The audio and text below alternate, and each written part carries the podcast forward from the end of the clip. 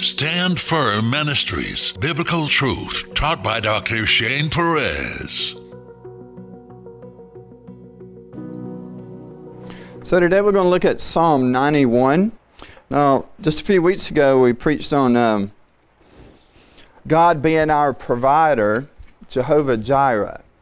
Now, that's probably a name of God that you're probably uh, familiar with. Maybe you've heard that name before. But have you, have you ever heard of Elohim Shamri? Means God our protector. So we would turn in your Bibles to Psalm 91. This whole passage talks about God being the protector, so I'm going to read uh, the whole chapter here. Psalm 91. He who dwells in the shelter of the Most High will rest in the shadow of the Almighty. I will say of the Lord, He is my refuge and my fortress, my God in whom I trust. Surely He will save you from the fowler's snare and from the deadly pestilence. He will cover you with His feathers, and under His wings you will find refuge. His faithfulness will be your shield and rampart. You will not fear the terror of night, nor the arrow that flies by day, nor the pestilence that stalks in the darkness, nor the plague that destroys at midday. A thousand may fall at your side, ten thousand at your right hand, but it will not come near you. You will only observe with your eyes and see the punishment of the wicked. If you make the Most High your dwelling, even the Lord who is my refuge, then no harm will befall you, no disaster will come near your tent. For he will command his angels concerning you to guard you in all your ways. They will lift you up in their hands so that you will not strike your foot against a stone. You will tread upon the lion and the cobra. You will trample the great lion and the serpent. Because he loves me, says the Lord, I will rescue him. I will protect him, for he acknowledges my name. He will call upon me, and I will answer him. I will be with him in trouble. I will deliver him and honor him. With long life will I satisfy him and show him my salvation. I will say the Lord, He is my refuge and my fortress, my God in whom I trust. What I want to make clear to you today and get you to think about a little bit is how God is our protector. And I think that's something that maybe we don't spend a lot of time thinking about. Like we'll read this passage and, and we'll say, yeah, uh, David probably had reason for saying some of that. He was being chased uh, many times with his life in danger, and God would always be protecting him. And then sometimes we look at our own life and said, but when I look at my life, maybe there's a lot of bad things that's happened to you or me, and we feel like God hasn't done as good a job protecting us. When in reality, He has protected us many times if we really we really think about it. So today I want to reflect a little bit on how God protects us and the different ways that He protects us. The three things we're going to look at today is God protects us by His wisdom, His discipline, and then by removing opportunities. God protects us by His wisdom in Proverbs 1 4 and 5. It says, For giving prudence to those who are simple, knowledge and discretion to the young. Let the wise listen and add to their learning, and let the discerning get guidance. God gives us wisdom through His Word. So if He gives us wisdom through His Word, and we're not reading and meditating and studying His Word, guess what we're not getting? His wisdom. And what he does there is he provides guidance through his wisdom. A lot of times we give, we give the Bible and we give God a bad, a bad name and a bad reputation because we look at God as, as all these things, um, is just some dictator that tells us all these things we can't do. But what we don't focus on is why is he telling us not to do those things? There are consequences for doing those things. You can say there's consequences for disobeying God, but God designed us and He knows what's best for us. And so many things He tells us not to do is because we were not designed to do them and they have terrible consequences. It's amazing. Uh, people that are in um, different programs and, and, and need counseling, and maybe yourself had, had needed counseling or been in some rehabs or different things like that. And it's amazing how so many times we get ourselves in such a, a messed up funk because of not obeying God's word. I can look back at my life and see hundreds of times where I would not do what God told me to do and I suffered consequences for it. When in reality, God was telling us not to do those things to protect us.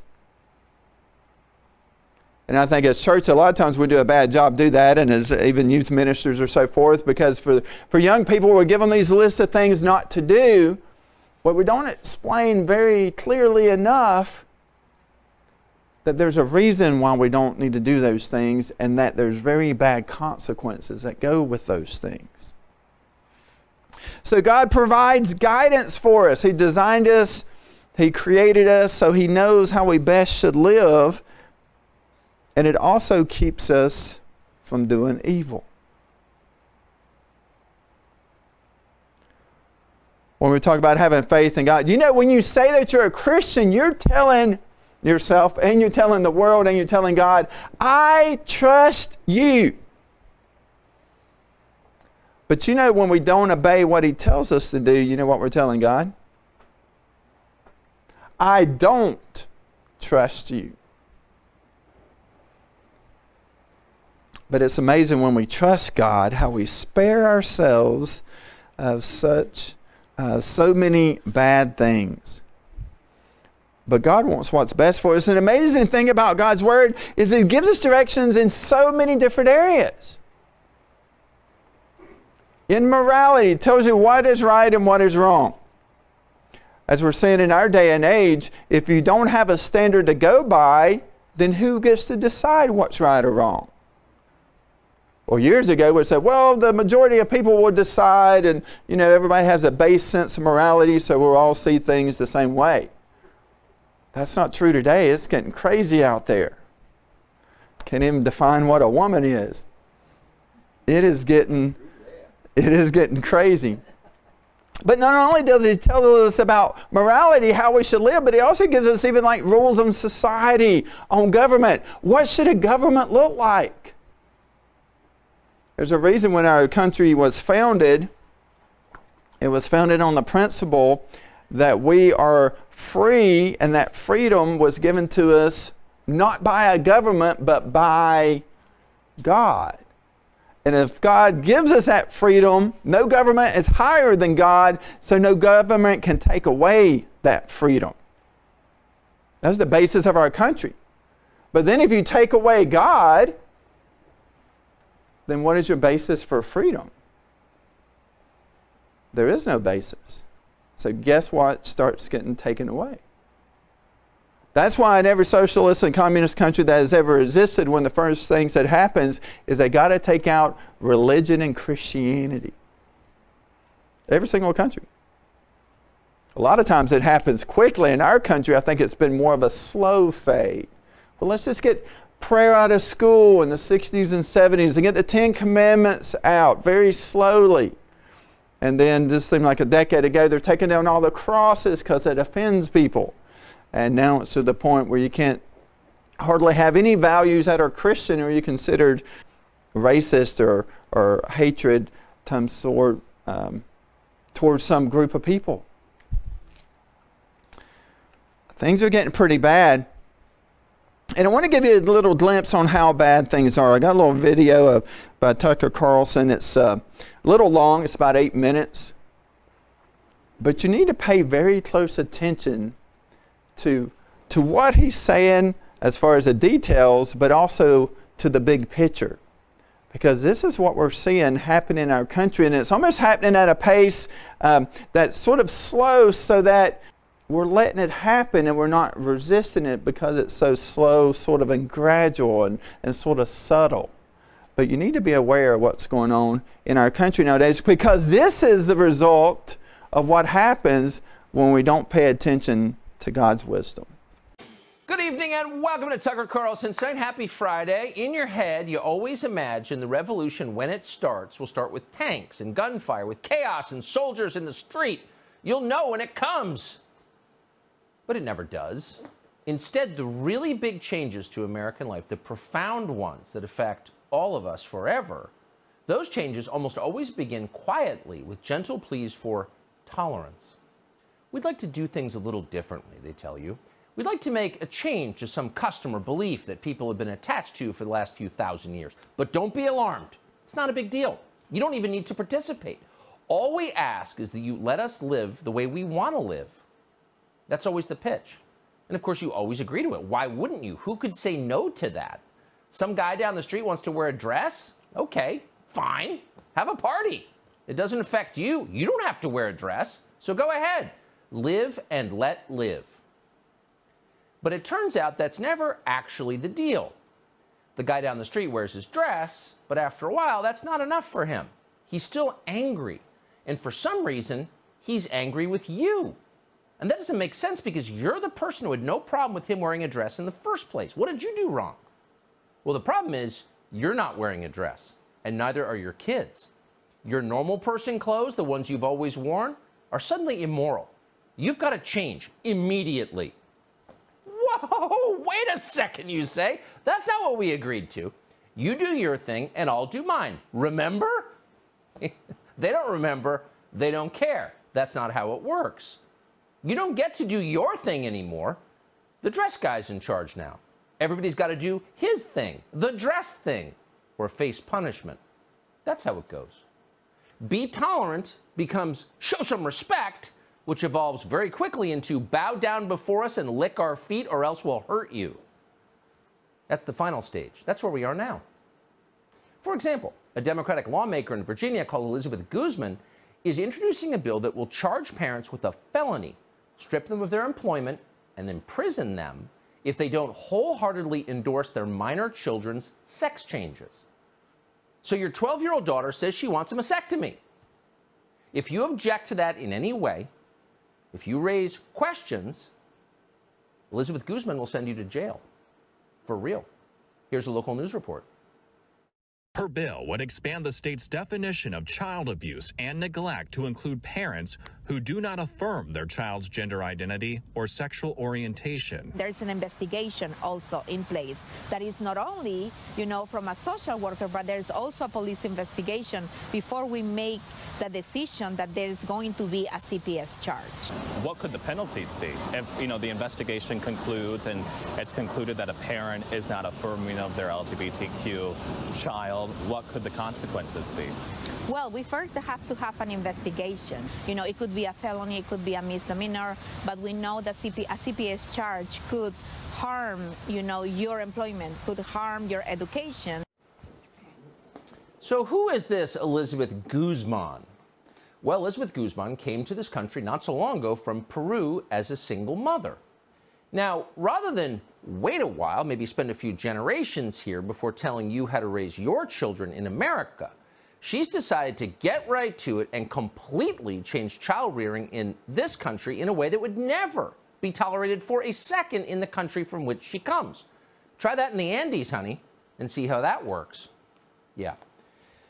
But in this country, according to Elizabeth Guzman, you have to affirm your child's sex change or else you're going to prison and the state will raise your kids. Now you got to think, maybe they've wanted this for a while. What would this mean? Well, it would mean fewer intact families. It would mean people like Elizabeth Guzman make the decisions, the meaningful decisions within your house. It means less resistance from you. It means more powerful them. What it doesn't mean is that Elizabeth Guzman will be protecting your kids. She doesn't even claim this law will protect your kids. Instead, she acknowledges the whole point is to, quote, educate parents. Right. So, like the COVID vaccine, this is a pretty easy way to figure out who's on which side. Are you for this? Okay, you're on our team. you're willing to surrender control of your own children to Elizabeth Guzman, who again just got here. But if you're not for it, then we know you're not on our team. We know who you are. We can silence you. We can punish you because you refuse to be educated. So it's a signaling mechanism. And you know that because the ideology that underlies it, gender ideology, is completely incoherent. It doesn't make any sense at all. It is not rooted in science. It's a form of religion that's so crazy, it dares you to say something about it. What? You can't even say that. If you do, they know you're on the other side. So no sane, sane person could believe any of this voluntarily. It doesn't even make sense on its face. Again, it's a religion. And if you resist it, they resort immediately to force. No questions allowed. Again, this is science. And the essence of science is relentless questioning about what you think you know is true. That is the scientific method, that's science itself. But it's no longer allowed. The American Medical Association, which has utterly beclowned itself, along with the American Academy of Pediatrics and the Children's Hospital Association, just sent a letter to the Attorney General of the United States demanding that the Biden administration, and we're quoting, take swift action to investigate and prosecute high profile users on social media who have engaged in, quote, disinformation. you hate to always invoke the German government of 80 years ago, but what else is that? That's totalitarian. They're saying if you disagree with what we're doing, people with guns should come and take you away. Now, you'd think someone in the media would point out, wow, you know, we, we can't have that in the United States where people are free to believe what they want and to talk about it in public and to ask questions. In fact, they should be encouraged to. But the media don't say anything like that they're joining with the Children's Hospital Association, the AMA, to call for more censorship at gunpoint. Watch. Obviously, the question becomes then when misinformation, disinformation is being spread, when hate and threats are being spread, where are the social media companies? What's YouTube doing? What's Twitter doing? And of course, then you have the reaction to that oh, this is big tech silencing people. It always becomes a debate about free speech, doesn't it? It does. You know, last week Twitter suspended Libs of TikTok, um, specifically for the policy against the promotion of threats, uh, violence, and harassment. So great job, right? Um, but it's been seven days, and Libs of TikTok is back now, and they're tweeting right this very minute. This is violence. This is harassment. It's clear what these accounts are doing.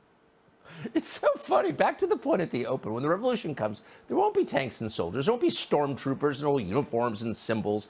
It'll be some unmarried 30 year old woman talking in a sing songy voice, inflection at the end, right? Right?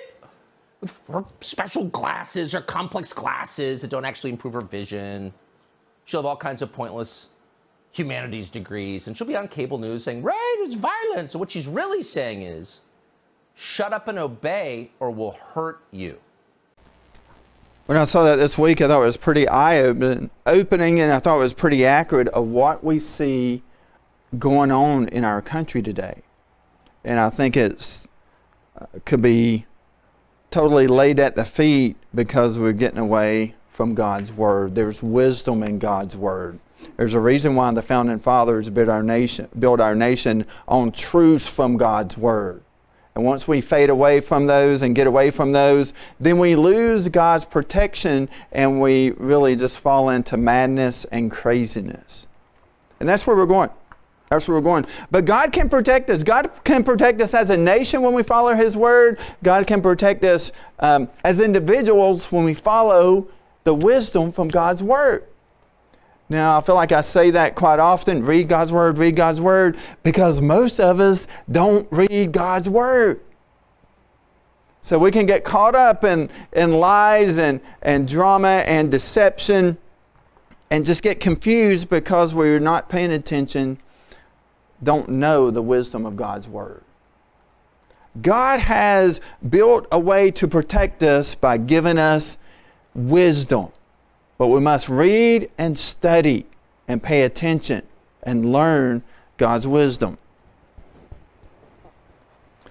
God not only protects us by His wisdom, but He protects us by His discipline. In Hebrews 12, 5 and 6, my son, do not make light of the Lord's discipline. Do not lose heart when he rebukes you, because the Lord disciplines the one he loves, and he chastens everyone he accepts as his son. Don't you hate it when people talk about the Lord's discipline? I hate it. I don't know how many times God has disciplined me through many ways and I don't know, just such a variety of things that God would do to discipline me. And I would imagine if you pay attention, He's done the same to you. Now, the problem is really is our reaction to it. First of all, we need to understand God disciplines us because He cares for us. I know our children never understand that. They just think we're mean. We're mean and evil, and that's the only reason why we punish them and we don't want them to have any fun. That's what we thought when we were a kid, too, right? But then as you get older, you're doing it because you're trying to protect your kids. Maybe you don't want them to go to a certain person's house. Maybe you don't want them to go to a certain place. Maybe you don't want them to watch certain things. All these things, you're protecting your kid.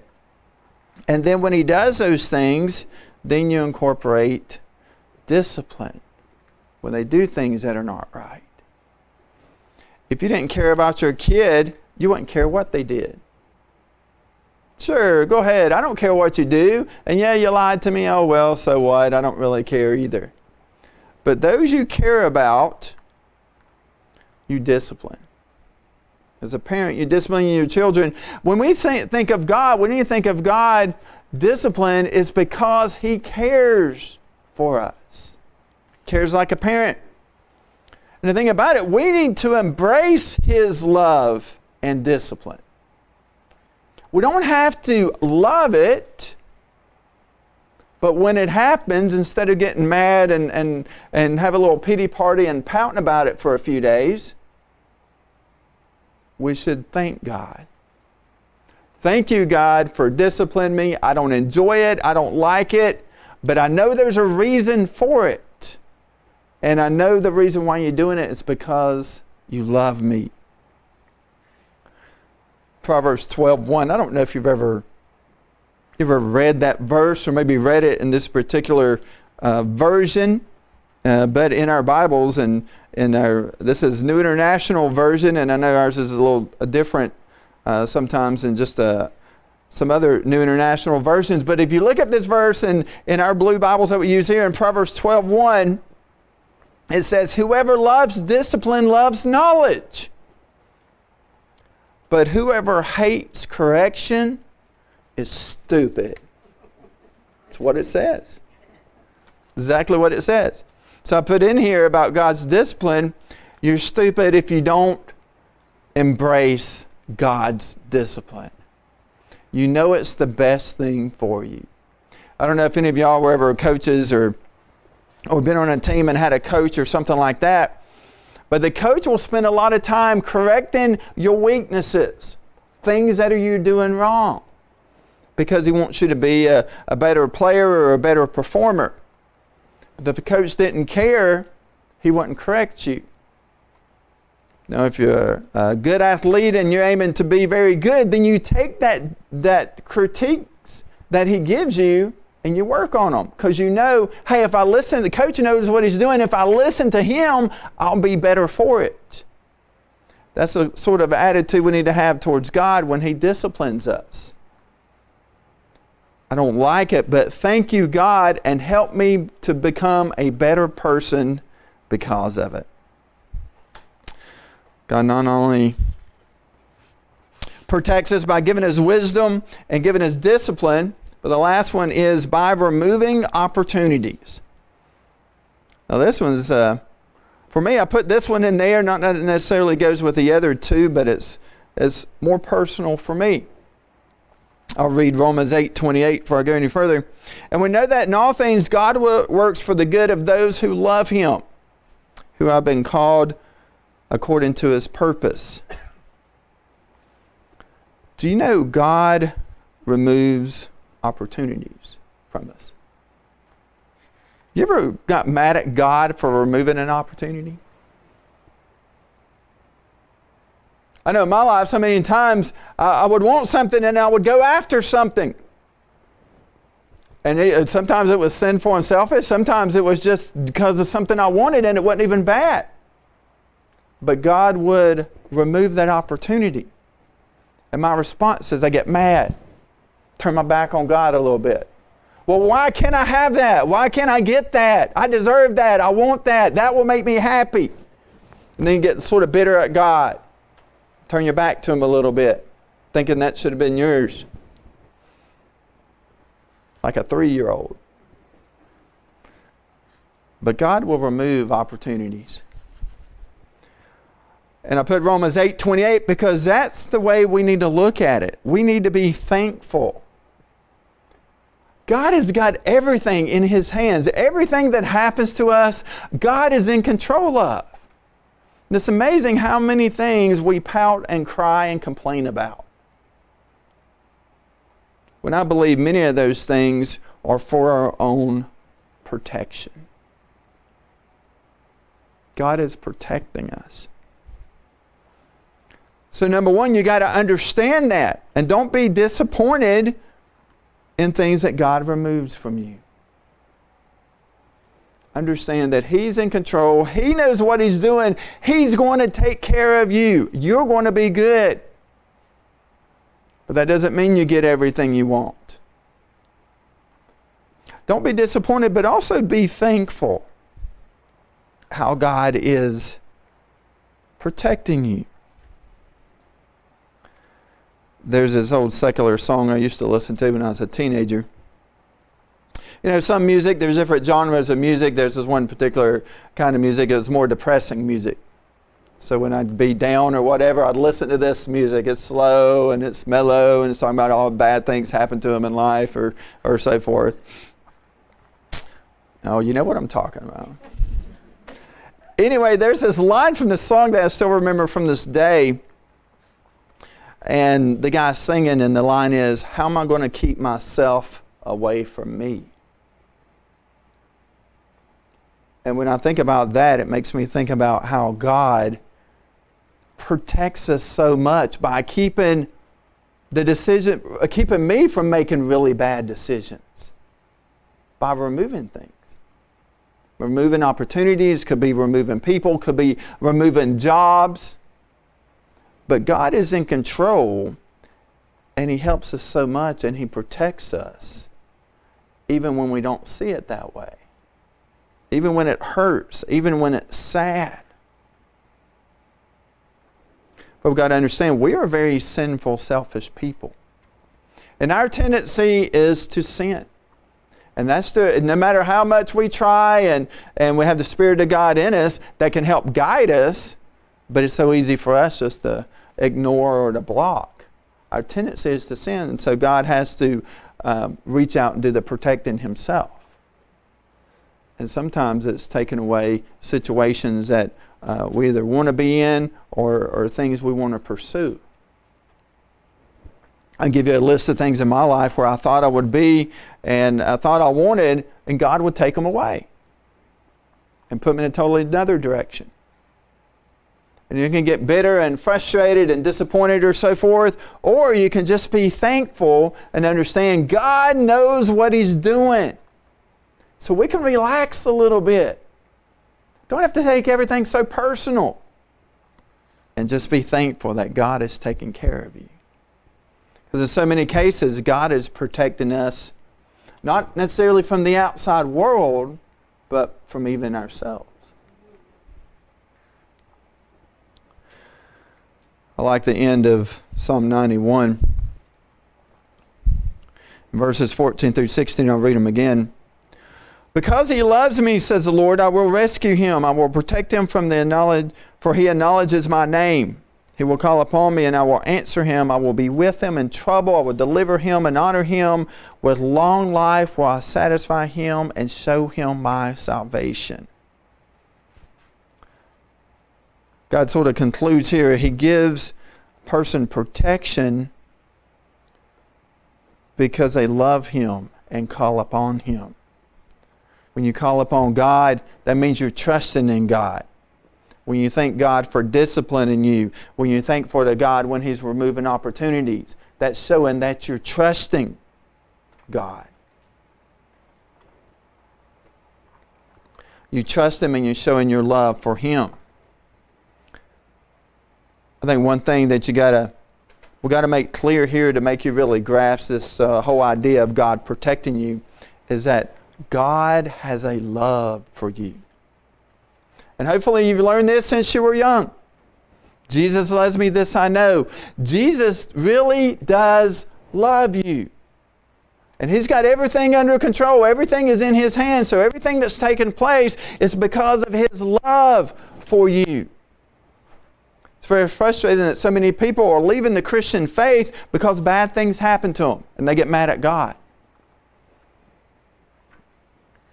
Bad things happen to everybody.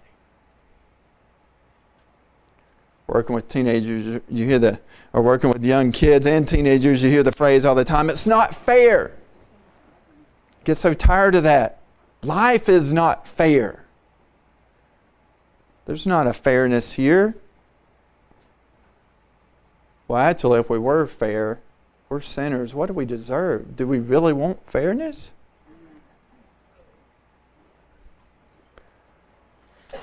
But God loves us. He protects us. He provides ways for us to be protected by His Word.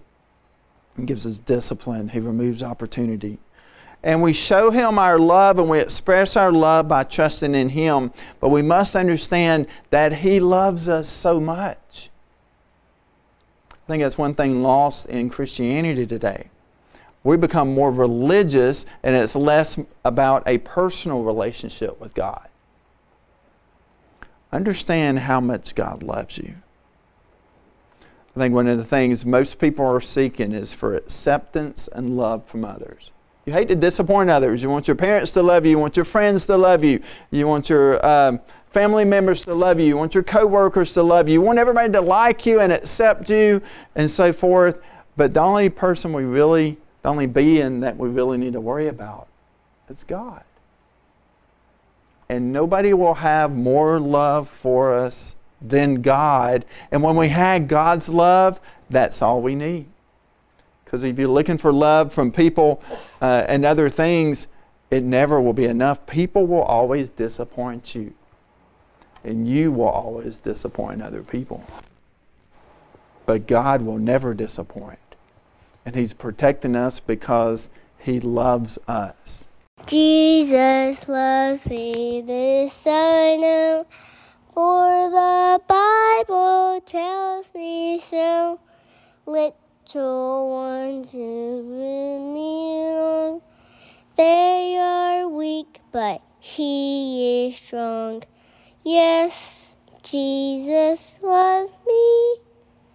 Yes, Jesus loves me. Yes, Jesus loves me. The Bible tells me so. I've got a friend closer than a brother. There is no judgment, oh, how he loves me. I've got a friend, and he is my strength. He is my portion. With me in the valley, with me in the fire, with me in the storm.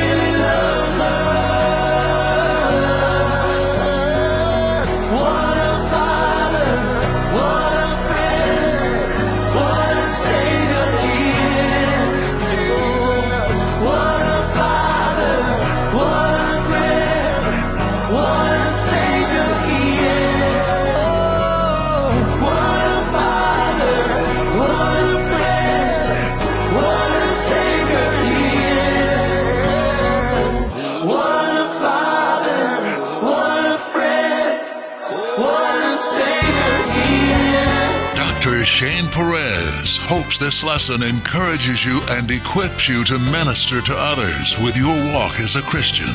We would love to hear from you. Drop us an email at standfirmministries at yahoo.com.